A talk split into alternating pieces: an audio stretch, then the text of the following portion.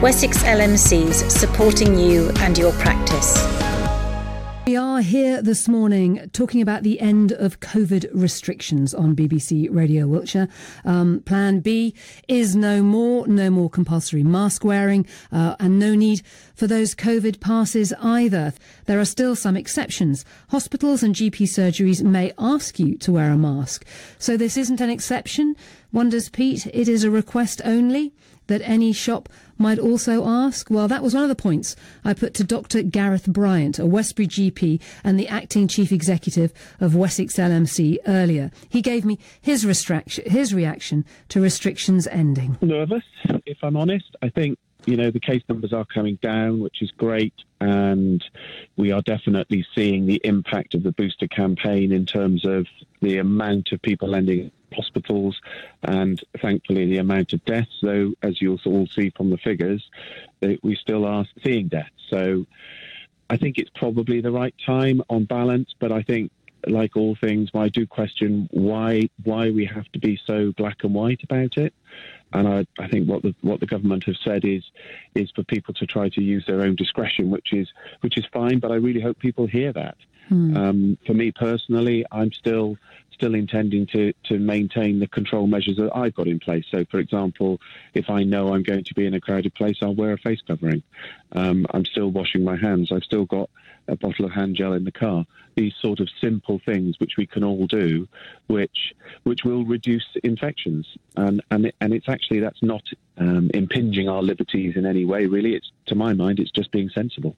And and will you be encouraging people still to wear a mask in the surgery in in the GP surgery? Yeah, absolutely. And I think that's one of the key messages I'd like to give today is that when we went from Plan B previously, the infection control measures that we had in place in surgeries were not the same as other public spaces because obviously they are buildings where we know people are are more likely to pick up infection or bring infection to that space.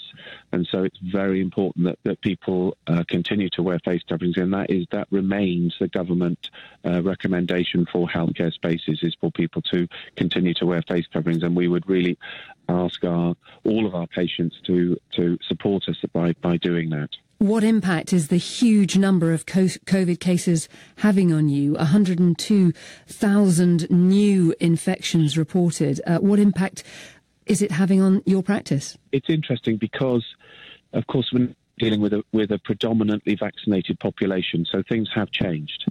And so there is no doubt that Omicron in a vaccinated population is a very different thing from um, the previous COVID variants that we've been trying to deal with, and that's you know that's a fantastic thing. However, some people are still getting sick. You know, the common thing I would say from, from our experience is that Omicron in, in the vaccinated population is definitely a, a milder illness. We're seeing a whole whole range of symptoms from very minor through to people who are put to bed for a few days, through to a few, unfortunately, that are still requiring hospitalisation. But you know, those are people who are predominantly either unvaccinated or had one dose or, or, or not had a booster. You've been involved in the vaccine rollout. I mean, how do you feel it's going? Uh, it, it's been amazing. Um, the number of people presenting for vaccinations, though, is is definitely declining and has been steadily declining since the beginning of the year. We're now at the position where um, the GP sites, a lot of them are considering stepping back from the program. Some of the larger ones that have managed to staff the sites using staff who don't normally work in surgeries are hoping to continue because we still have vaccines to give and we still have a, have a proportion of the population that, that, are eligible for booster who haven't come forward yet.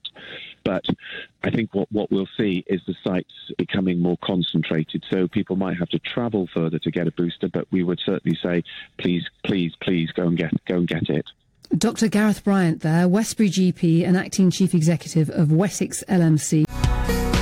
Wessex LMCs supporting you and your practice.